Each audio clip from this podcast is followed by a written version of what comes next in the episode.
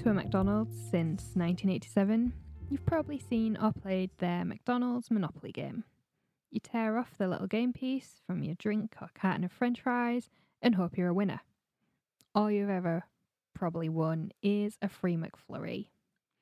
The odds of winning big prizes like Jamaican vacations, boats, new cars, or even the ever elusive $1 million are very, very low.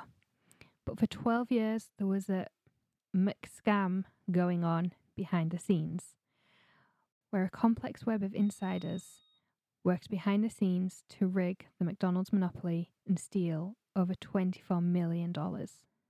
Get ready for lots of McPhrases. I'm Kat. And I'm Taylor. And if you can't already guess, I wrote this episode. and welcome to this week's Square Mile of Murder. Um, today we're exploring the sensational story of how one man and a merry band of mobsters, psychics, strip club owners, Mormons, and drug traffickers managed to win nearly all of the McDonald's top prizes for over a decade and the undercover FBI operation that uncovered the whole damn thing. And there's gonna be lots of McDonald's puns. So strap in. Goody.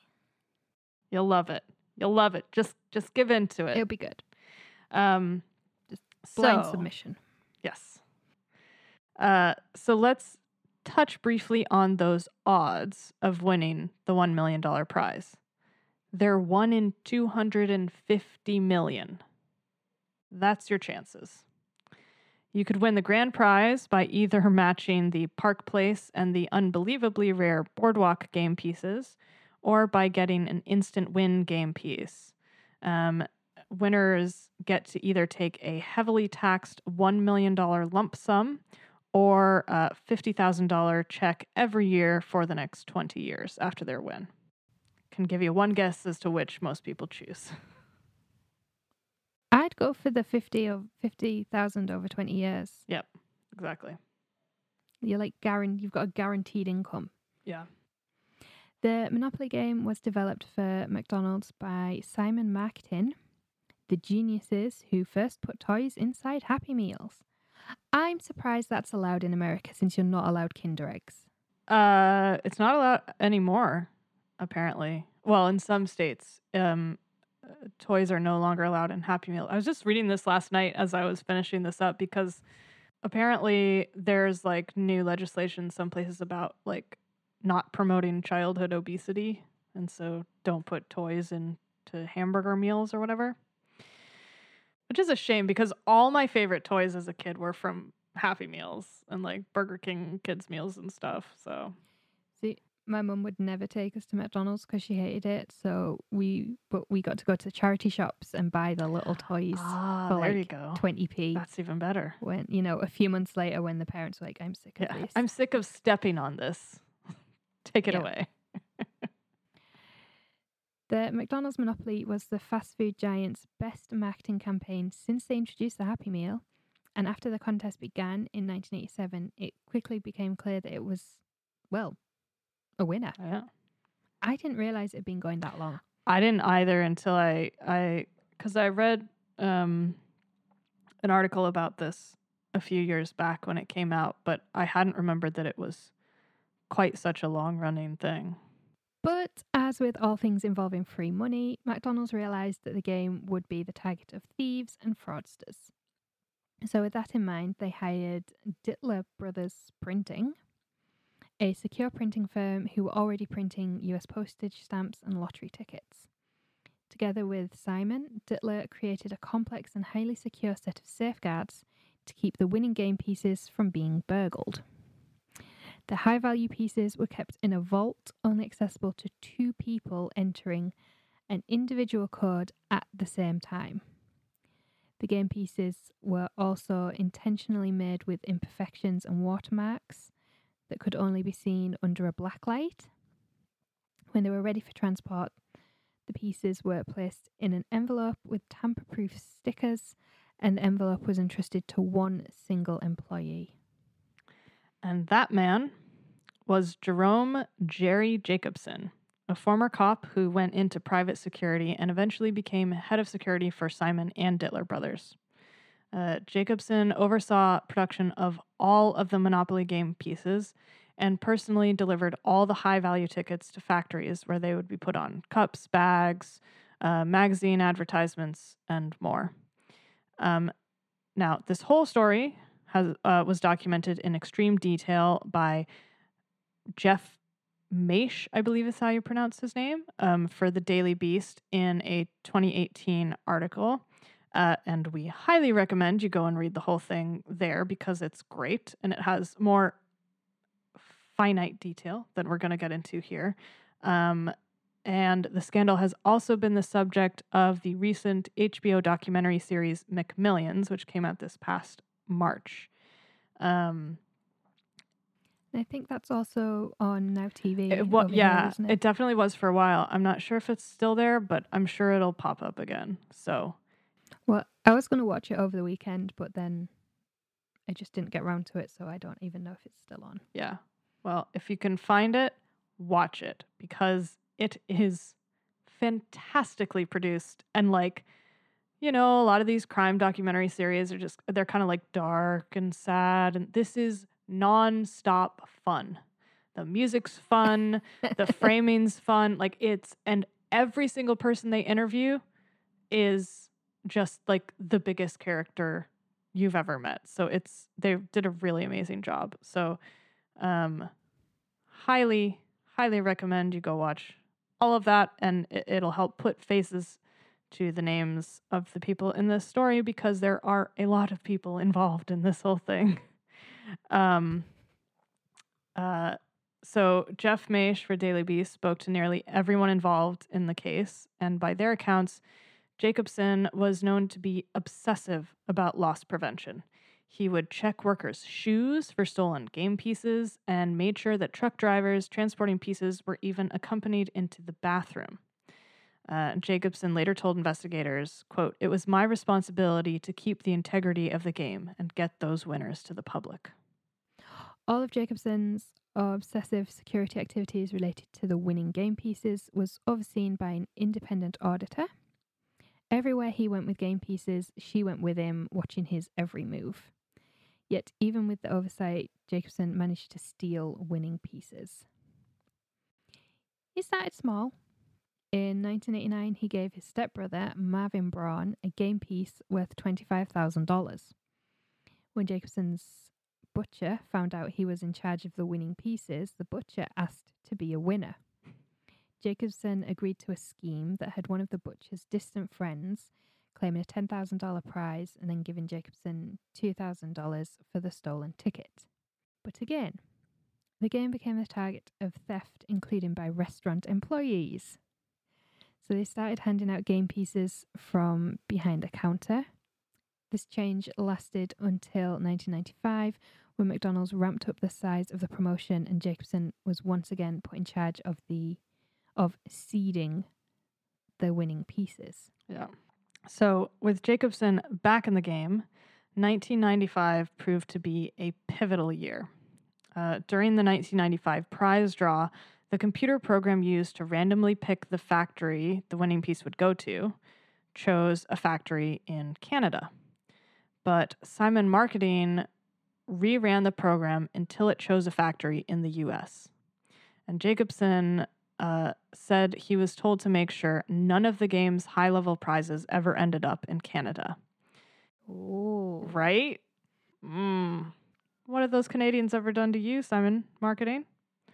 Um, he said he felt that excluding Canadians, I wrote, can, Canad, Canadians. Right? That's not how you spell that. He said he felt that excluding Canadians from winning was wrong, but he also noticed that nobody seemed to question why nobody was winning in the Great White North. And if nobody was asking questions about zero winners in Canada, also known as America's hat. America's hat. Oh, yeah. Um, have you seen that meme going around where it's like we should just call uh, the United States Southern Canada and watch Americans lose their shit? God. and like every comment is someone losing their shit because it's not Southern Canada, we're our own country, and this, that, and the other. And it's like, if anything, Canada should be like Northern USA. Of course. like, No, it should be America's hat, obviously.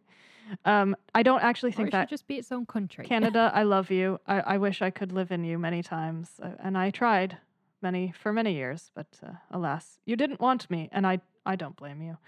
Um, yeah, if nobody was asking questions about nobody winning in Canada, Jacobson figured that the game was already were already rigged. So you know what? He might as well just cash in. Obviously. yeah, Uh, that's the thing when we want in our uh, security um, industries. Yeah. Um, so the first piece he stole was a $1 million instant win piece that he put in a safety deposit box. And in hopes of creating a get out of jail free card for himself, uh, he also stole documents that he said proved the Ca- Canada conspiracy. Go straight to jail. Do not pass go. Do not, collect two hundred dollars. Do not collect your $1 million instant win game piece. And then Jacobson stole another $1 million piece. And instead of cashing it in, he sent the piece to St. Jude's Children's Research Hospital in Tennessee. Now, though the rules of the game prohibited the transfer of game pieces from one person or entity to another, McDonald's was satisfied that the piece was legitimate after a thorough investigation and donated $1 million to St. Jude's to honor the game piece. Well, if you're gonna steal a million dollars from McDonald's, that's that's a nice way to do it. It's a good way to go. That same year, while waiting in the Atlanta airport, Jerry Jacobson met Gennaro Jerry Colombo. The Colombo family? Oh yeah, Dude. goes Yeah, I all the way to the top. the. Uh, the two Jerrys struck up a conversation. Colombo was going to Atlantic City with a bag stuffed with $100 bills. He told Jacobson he operated nightclubs, underground casinos, and a sports betting ring in South Carolina. But he'd been raised in Brooklyn and was a member of the infamous New York Colombo mob family. Yep. I also recently watched uh, Fear City and The Irishman, so I'm like, I'm on kind of a bit of a A mob high. organized crime research kick at the moment. Yeah, it's fun. Anyway, Jacobson told Colombo that he worked in promotional gaming. Colombo was immediately interested. He loved the, he loved gaming the system and bending the rules, and he loved making money. Don't we all? Yeah. Colombo had a history of creative schemes, including turning one of his strip clubs into a church called the Church of Fuzzy Bunnies.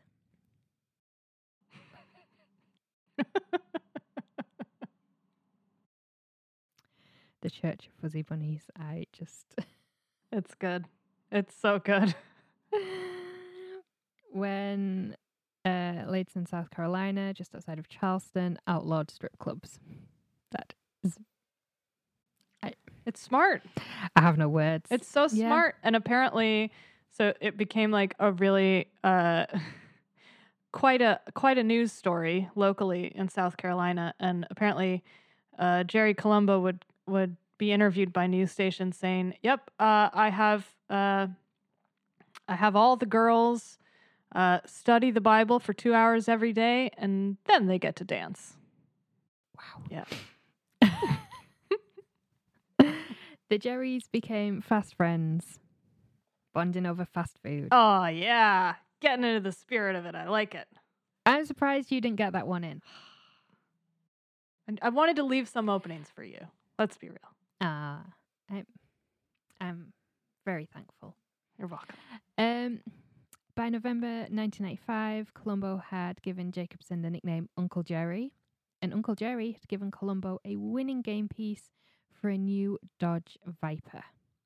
Colombo even appeared in a commercial for McDonald's celebrating his win. Yeah, and we'll link to that. Uh, you can see him in the commercial on on YouTube. Um, funnily enough, uh, Jerry Colombo was a big big guy, and a Dodge Viper is a small small car. Um, so he didn't end up taking the car. He took the cash value of the car. So, uh, Little little fun bit of trivia there. Um, now, from this beautiful friendship blossomed a churning scheme. Soon, Colombo was finding gobs of friends, family, and acquaintances to be, quote, winners. He traveled with friends from South Carolina, Atlanta, and Jacksonville, Florida to other parts of the country to claim their winning tickets in an attempt to keep the winners spread out. Uh, he gave his father in law a $1 million game piece. And um, again, do yourself a favor and watch the McMillions documentary, if for no other reason than to watch Colombo's wife Robin's interviews. She is quite possibly the most delightful, no bullshit, badass mob wife I have ever seen, and a truly standout part of a documentary full of huge personalities. Um, so, so Robin's father got a million dollar piece, and Colombo recruited one of Robin's friends, Gloria Brown, to be a one million dollar winner as well. And uh, Robin's brother in law in Virginia also became a millionaire. Uh, starting to get See, this is when it pays to be connected. yeah, right? Uh, but obviously, Uncle Jerry wasn't just stealing and giving these pieces away for free. Uh, for every winner, Uncle Jerry got cu- uh, a cut of the prize or a cash payment for the ticket up front. For example, Gloria Brown was a single mom working hard to make ends meet for her son. When Colombo recruited her to the scheme, he told her she'd need to pay for the chance to be a big winner. He asked her how much money she could come up with, and after mortgaging her house, she handed over $40,000 on the side of a highway. Uh, she traveled with Colombo to South Carolina from Jacksonville, Florida, to claim her prize and listed her cousin's South Carolina address as her own on her winner's claim form. While Jerry Colombo was living large and riding the tide of the McDonald's monopoly scam, the other Jerry was keeping his extracurricular activities largely quiet. He hadn't even told his wife Linda what was going on. But he continued to give his stepbrother, Marvin Braun, several more winning game pieces. Braun reached the point where he claimed he didn't want any more money and started giving away pieces to places like the Salvation Army by like literally dropping the pieces into the collection can. Um, uh, and Braun even claims to have flushed a million dollar ticket down the toilet one time. Why? Why would you do that? Why not just send it to a charity you're Yeah. really passionate about? Or something? Send it somewhere. It's a million dollars. I know. Um, Jacobson continued to branch out through his family tree to keep the cash rolling in. His nephew Mark Schwartz took a two two hundred thousand dollar game piece, with Jacobson claiming forty five thousand dollars of it, uh, and with Jacobson continuing to sell game pieces or claiming a cut, he reaped the rewards. He bought lavish houses, scenic plots of land, expensive cruises, and literally more cars than he could keep count of. How did his wife have no idea? I don't know. I think she I'm not buying. I that. think she was brought into it at a certain point when he started to really expand, Yeah. but just like holy shit. As Uncle Jerry's riches were transforming his life to look more like Jerry Colombo's lavish life, Colombo's marriage was starting to fall apart. After the birth of their son Frankie, they fought constantly, and Colombo seemed to spend all his time at his strip clubs. Robin, uh, Robin turned to Jerry Jacobson during this time, and he became her confidant. During one of their conversations, Jacobson proposed to her. Yep. This startled Robin, and she and Colombo decided to work on their marriage. I mean, that is a pretty harsh letdown. Oh, will he marry me? Oh, I think I'm going to make things work with my Yeah. husband who I hate. Literally like in the in the documentary she's like, "Yeah, I was I was talking to him on the phone. I was saying, "Oh my god, you know, Jerry's spending all his time with the fuzzy bunnies and I just I can't stand it." And and uh, Jacobson said, "Well, you could marry me instead." And that was the, that was the proposal. Even though he was married also. And she was like, "No, I can't. I'm married." Also, he's married. Everyone's married. married and praying to the fuzzy bunny Yes, exactly. Yeah they started by planning to leave South Carolina, and on May 7th, 1998, they drove to Georgia to look for a place to build a dream home. Uh, Robin was driving when they merged onto the highway, and a speeding truck slammed into them. Their car was dragged 250 feet and crushed into a concrete wall. Colombo managed to get himself out of the wreck, but Robin and little Frankie had to be rescued with the jaws of life by first responders. By the time they got to the hospital, Colombo's blood pressure had dropped severely. He slipped into a coma and died two weeks later, with Robin and his family at his bedside. With his mob man gone, Jacobson had to look for another partner, and he found an unlikely one whilst on a cruise. Don Hart had recently sold his trucking company and had contacts all over the country. Hart was interested, but he was also cautious and insisted that he never handle the game pieces or the money. Instead, he recruited two friends to help. One, Richard Coutier, was tricked into believing that he was helping McDonald's find real winners. And then there was Andrew Glomb. So Andrew A.J. Glomb was a gambler and former drug trafficker who lived in Fort Lauderdale, Florida. In 1983, he had been convicted of shipping pure cocaine on a flight from Miami to Dallas and even escaped to Europe for over a year before serving 12 years in prison for his crimes. Um, which is impressive. Uh, Yeah. Don Hart contacted Glomb a couple years after Glomb finished his probation and brought him into the scheme. Glomb then went on to recruit several, shall we say, less than savory characters, including one uh, $1 million winner who had previously pled guilty to distributing 400 pounds of cocaine. Uh, eventually, Don Hart dropped out of the scam entirely, and Glomb became Jacobson's biggest collaborator. Uncle Jerry's final major partner was an unlikely match the devout Mormon family man, Dwight Baker. Baker had been dealing with a long string of bad luck and had recently been in an accident that damaged his spine in a tractor crash. Jacobson took his recuperating friend to the mountains and told him all about the scheme. Baker wasn't so sure about the whole thing.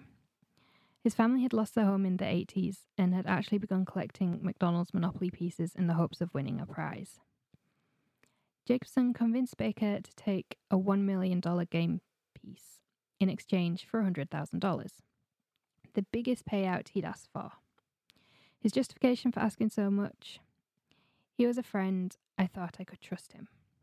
Which, like, I just then- I, I I struggle with that because, like, well, he was a good friend, so I wanted So to I extort the more. most money from him. Yeah, like no. Yeah. Yeah. Baker then recruited his adult foster son, George Chandler, to cash in the check. Baker told Chandler that the real winner was going through a divorce and didn't want the hassle of splitting the winnings with his soon to be ex wife. He offered to sell the piece to Chandler for $100,000. Chandler only came up with half of that, but they cashed it in anyway and on June 6, 2000, they sent the redemption forms. Baker warned Chandler not to participate in any promotions for the win, but when Chandler was called to do a giant check ceremony with Ron- Ronald McDonald, he couldn't refuse.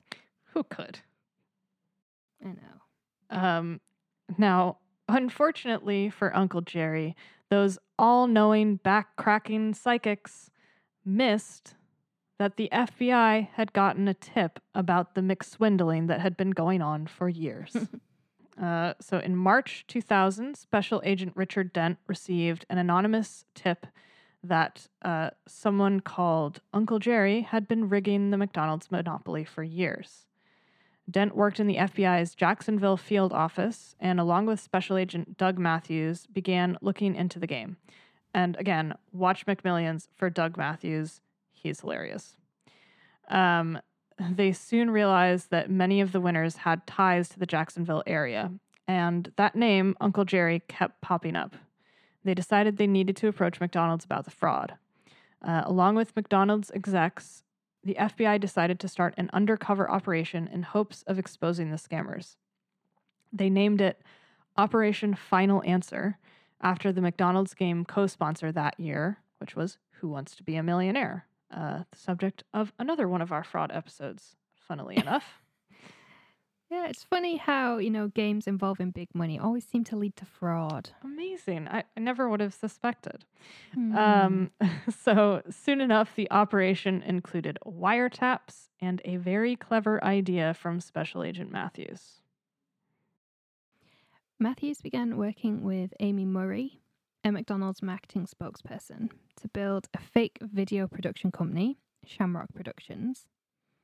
Murray, Matthews, and a small team of videographers who were actually undercover FBI agents went to interview winners. The first lucky winner they visited was Michael Hoover, a casino pit boss who lived in Westerly, Rhode Island. Hoover had called the prize hotline and claimed to find a $1 million game piece.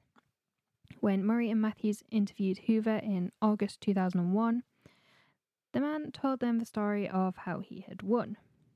According to Hoover, he had fallen asleep on the beach, and when he woke up, he gathered his belongings and went to the water to wash off the sand.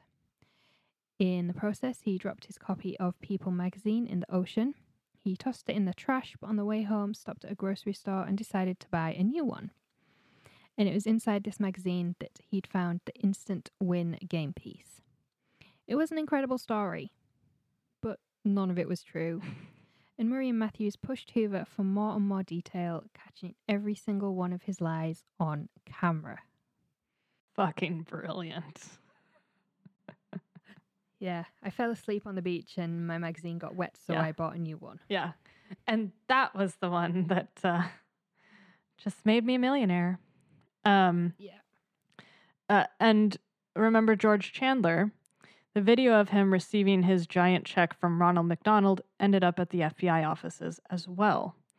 Uh, in March 2001, the Who Wants to Be a Millionaire version of the game began, but this time McDonald's was notifying the FBI about each major winning claim. Uh, soon enough, Operation Final Answer started to see patterns emerge. Baker traded a plot of land to Uncle Jerry for a few game pieces, and Baker gave a $1 million prize piece to a friend and a $500,000 piece to his wife's sister. He taught them how to set up fake lives in other states and how to claim their prizes, but soon enough, the FBI knew their names. Dent and Matthews found that even though the winners claimed to live in Tennessee and North Carolina, they actually lived in towns just a few miles away from the last game's big winner, George Chandler. And with these three winners, the FBI was able to create the classic crime show map with push pins and all. And they discovered, literally, and they discovered that the area inside the triangle created by the latest three winners was a hotbed of suspicious McDonald's winners. And can you guess who was right in the center of it all? Can you guess? I have an idea, but Yeah. maybe you should tell us all the answer. Well, of course, it was Uncle Jerry. Who'd have thought it? Imagine that, right? Uncle Jerry had a lake house smack dab in the middle of that triangle. Uh, then the It's FBI. like the Bermuda Triangle, but McDonald's. fraud. exactly. It it is the Hamburglar triangle. um. Uh, the FBI asked McDonald's to hold back sending out checks to the latest winners. Uh, and this proved to be a brilliant move because when the money stopped coming, everyone started talking. And they started talking to each other over their FBI wiretapped phone lines. Ooh. Yeah.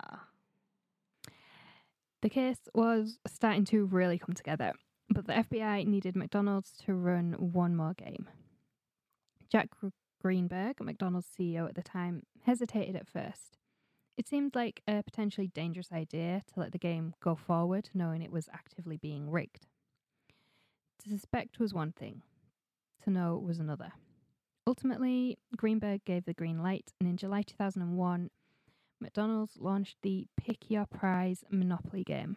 This time, there were supposed to be two $1 million winners who could claim their winnings as cash, gold, or diamonds. I'm down with that. Yeah. I Yeah. like a nice diamond. Yeah. Sure. But Uncle Jerry already had $2 million pieces. He sent one out to AJ Glomb and one to Dwight Baker. Baker passed the piece along to his friend he had already made a winner, Ronnie Huey. Huey then planned to give the piece to, quote, his man in Texas. Whatever that means. The FBI was listening to all their conversations, and when they heard Texas, Special Agent Dent looked at a list of numbers recently dialed by Huey, and there was only one number from Texas, and it belonged to Huey's brother in law, John Davis. These guys need to learn to be less incestuous about this whole thing. Like, look outside the family. But then, who do you trust? Mm, it's true. Uh, so the FBI set up a surveillance team to tail Baker and Jacobson, and they all ended up in a town called Fairplay, South Carolina. And I swear to God, this story is too good to be true. like, this just doesn't, it just keeps giving. it, it is the story that keeps on um, uh, they were hoping to witness the cash slash peace exchange, uh, but the area was too forested and they couldn't see the handoff go down. Um, they then followed Baker to Huey's house, and eight days later, Amy Murray called Special Agent Dent. She told him someone had claimed the $1 million prize. Now, Ooh. Right. Dent had told her to hold on a second and asked if the winner's name was John Davis. And it sure was. They had cracked the game piece pipeline. Now they just had to trap the winners. And that's when they came up with their fake interview scheme and ended up on the beach in Rhode Island with Michael Hoover, AJ Glomb's final million dollar winner pick. On August 22nd, 2001, the FBI made eight arrests, including Dwight Baker and his wife Linda, John Davis, AJ Glomb, Michael Hoover, Ronald Huey, and Baker's sister in law, Brenda Phennis. Oh, if you mistyped that, that'd be a very funny typo. Right. It is spelled with a PH. Yep. Yep. And in the early hours of the morning, FBI agents surrounded uh, Jerry Jacobson's house and knocked on his door. Uncle Jerry was taken away in handcuffs and charged with conspiracy to commit mail fraud. Very hot topic now. yes. Uh, the story of the scandal and arrests made national news at the time, while the media made jokes about grilling the suspects. That was in the FBI. article. it wasn't me. the FBI was interrogating their ringleader because despite all the time they put into the investigation and all the information they'd uncovered, they still didn't know how he'd stolen the pieces. So, how did Uncle Jerry hamburgle nearly $25 million from the world's biggest fast food chain? Had to get it in there somewhere. He hamburgled them, all right. Uh, so remember how 1995 changed everything? So along with the Canada discovery and meeting uh, Jerry Colombo, Jerry Jacobson received a life-changing package in the mail. Sent from Hong Kong to Jacobson by mistake was a package full of the anti-tamper stickers used on the game piece envelopes.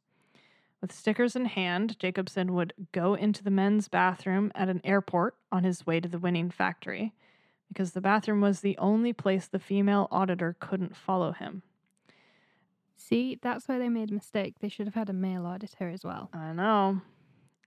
So, I mean, clearly should have had a a male bathroom buddy for Jerry um, because in one of the stalls he would break the seal on the envelope, remove all the winning pieces, and replace them with commons or non-winning pieces, making sure that the same number of pieces were in the envelope after the exchange.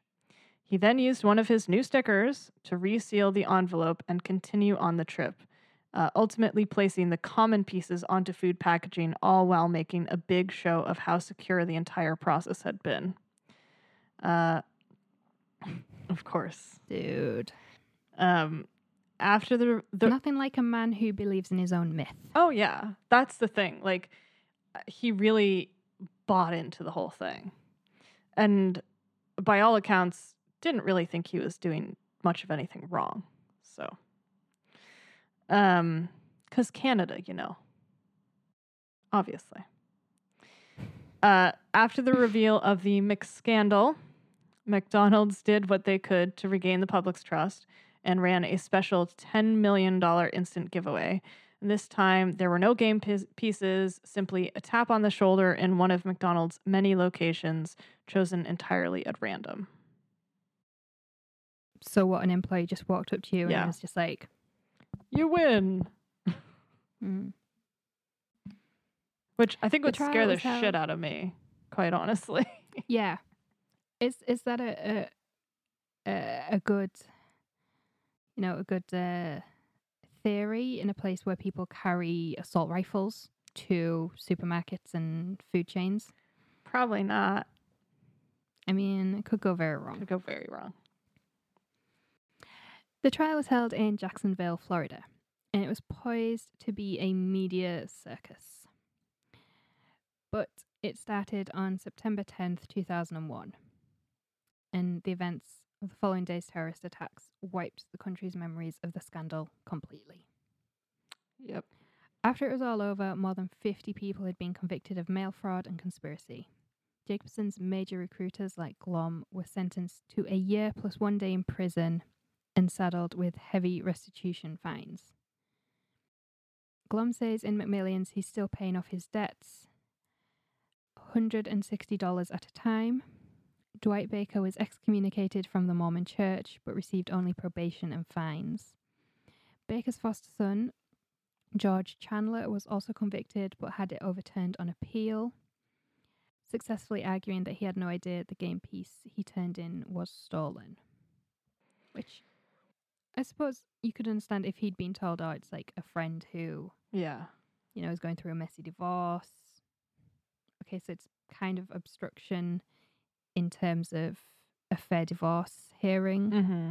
and settlement for the wife. But he's not actually really doing anything wrong Yeah. in that sense, is he? And also, like, it's, I guess it would technically be against the rules of the game. But again, like, Yeah. if you really thought, oh, this is just a legit piece that someone peeled off their Yeah. cup, then. And uh, apparently, a number of the winners were under that impression as well. Um, Yeah. I mean, we talked about it in um, the Canoe, Canoe Do You Think You Are episode. Is that fraud, when compared to like violent crime, you know, murder, rape, things like that, it's very low down on like your sentencing Yeah. scale. Like people get very emotional over fraud because, you know, if you're playing with someone's emotions, like um, Canoe Do You Think You Are, Mhm. um like people got very very het up about that and it's like actually what they did was defraud an insurance company Yeah. it just so happened that they really fucked with their sons you know pretending their father had died yes, that. and that's what people people get really emotional about that but Yeah. fraud isn't punished as seriously as as major violent crime Well, exactly. And like if you look at the actual charges in this case, like it's it's mail fraud. It's for illegally Yeah. using the US Postal Service. That's the big issue Yeah. here. So, like obviously all this money has been claimed, you know, illegally or un untruthfully, but ultimately the reason they could charge them at all was because they used the postal service to do some of their their Yeah. deals. So that's kind of yeah amazing. Um, so whatever happened to Robin Colombo?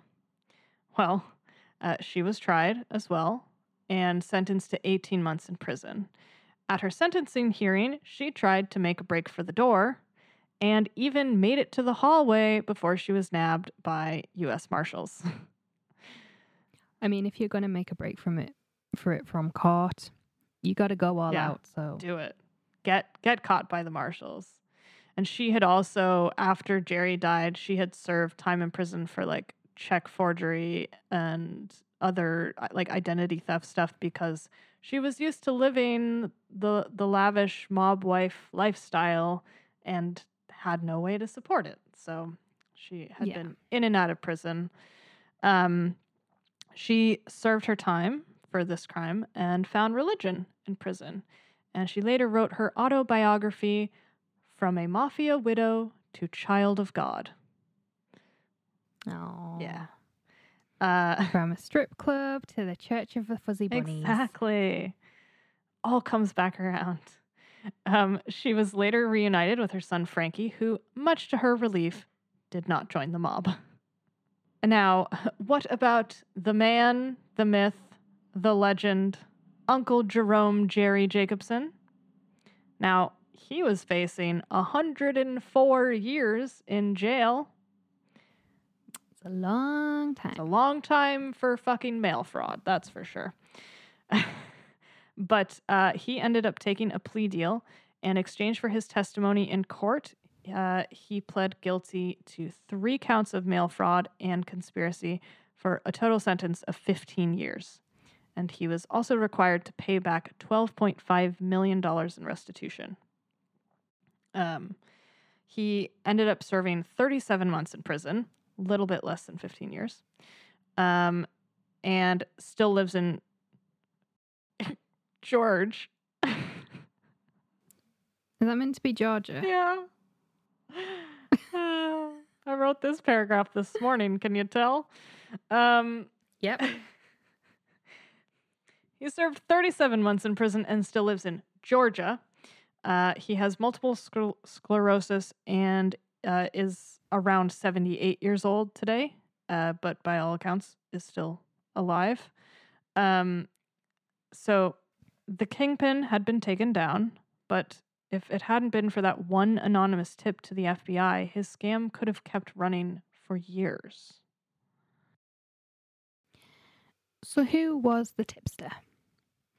Robin thinks that it was the Colombos who tipped off the FBI that her father, cousin, and friend had illegally won their Monopoly prizes. And in McMillions, Jerry Colombo's brother Frank backs this up. He says that it was his mother, known affectionately as Ma, a Sicilian born mafia matriarch who called the FBI as revenge against Robin for her son's death. And that is the wild, wacky, incredible story of how Uncle Jerry and his merry band of misfits defrauded the Golden Arches to the tune of $24 million. What a case. What do we think? I just I love this case so much. like I love it because obviously like fraud bad, don't steal money. Like but mm-hmm. also if you're gonna fucking defraud any one company in the world, make it one of the biggest. Like yeah, Go big or go home. they're fine. 24 million is like what one store makes in I don't even know, a month, a year, I don't know, but like they got it. They have it in the in the Yeah. bank. That's that's really interesting that you say that because so I've been watching um La Casa de Papel. I refuse to call it its English name, as I have already said to Yes. you. It follows a bunch of like, kind of ragtag band of criminals as they r- rob the Spanish Royal Mint. Mhm. And at one point, the the professor who is like the brains behind it all says that people will be on our side because we're not stealing from them. Mm. Yeah. And that's the thing when it comes to like bank robbers or um people defrauding like big companies like McDonald's and stuff. People are like, well, it's not our money and they can afford it. So Yeah. Th- the interesting wrinkle with this case is that I think there there was some public outcry being like, "Well, I could have won that million dollar game piece." but in actuality, like the chances of finding that naturally, ha- had the game not been compromised in any way, you literally like nearly one in every single like if you if you if you're one person and then you think about nearly the entire rest of the population of America, which is about 330 million, so like a little bit less than that. That's your chances. You against the entire nation. Yeah. So like But but somebody had to somebody would have won. So yeah, somebody would have won eventually, but it's not like yeah, Yeah. everyone walking down the street could have been a millionaire. Yeah. And also after McDonald's, so they fired Simon Marketing after all this, go figure, and the company folded. Um, Mm. uh, but they did start rerunning the game, and so they still run Monopoly games today. But they had a string of sort of not so great winners after after the scandal. Go figure. So some of their legitimate winner, winners were like domestic abusers and drug tra- drug traffickers and all this sort of thing. So at the end of the day, Yeah, there's no happy medium. yeah, exactly. Uh, have you ever won anything on the McDonald's Monopoly? I don't think so. Like I vaguely as a kid remember peeling off the little stickers, but yeah, we didn't really go to McDonald's, so I don't know. I don't Yeah. think so. I have one a McFlurry. See, there you go. So I was right Yeah. when I put in the top paragraph. You probably only want a McFlurry. One of the other anecdotes that I love uh, from this whole case, again, has to do with Robin Colombo.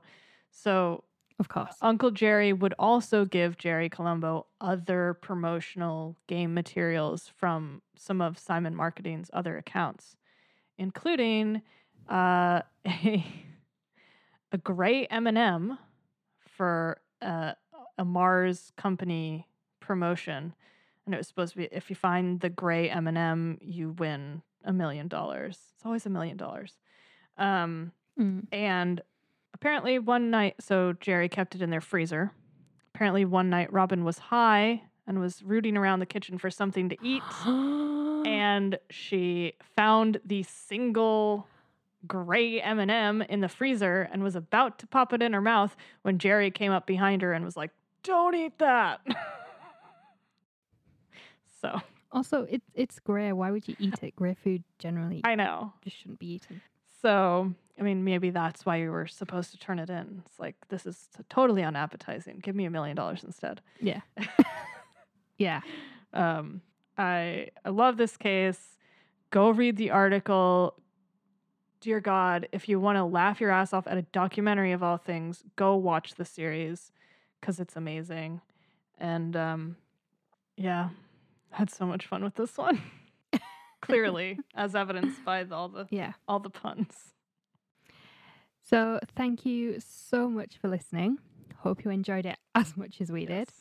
Uh, let us know on social media if you've ever played or won anything at McDonald's Monopoly. Uh, were you ever luckier than us? Yes. And be sure to check out our posts and the webpage about the episodes, see all the photos. Like Taylor said, go watch the documentary. Yeah. And if you liked what you heard today or any other time we talk out loud, uh, we'd love it if you could give us a rating and review on Apple Podcasts, Google Podcasts, Spotify, Stitcher, wherever you listen. Yeah. And if you'd like to support the show even more, uh, come on over and join our Patreon. Our tiers start at just $1 per month, which is roughly 80 pence. Yeah. And every patron gets regular episodes a day early and a shout out on the show, which leads us to Uh, drum roll, please. Wait, let's see. Oh, that works. Yeah. Um, uh, we are giving a hearty, warm welcome and a huge thank you to our newest patron, Aaron Brody. Thank you so much for signing up. Uh, I hope you enjoy the extra bullshit that we create. Hey, don't sell a shot. I have many ideas. so, so sign up and, and see what we've got uh, up our sleeves. and that's all we've got for you today. Thank you so much for listening. Thanks so much. Bye-bye. Bye. god,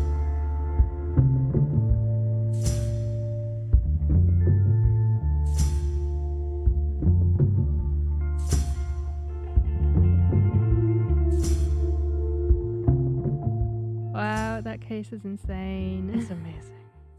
It's it's my favorite.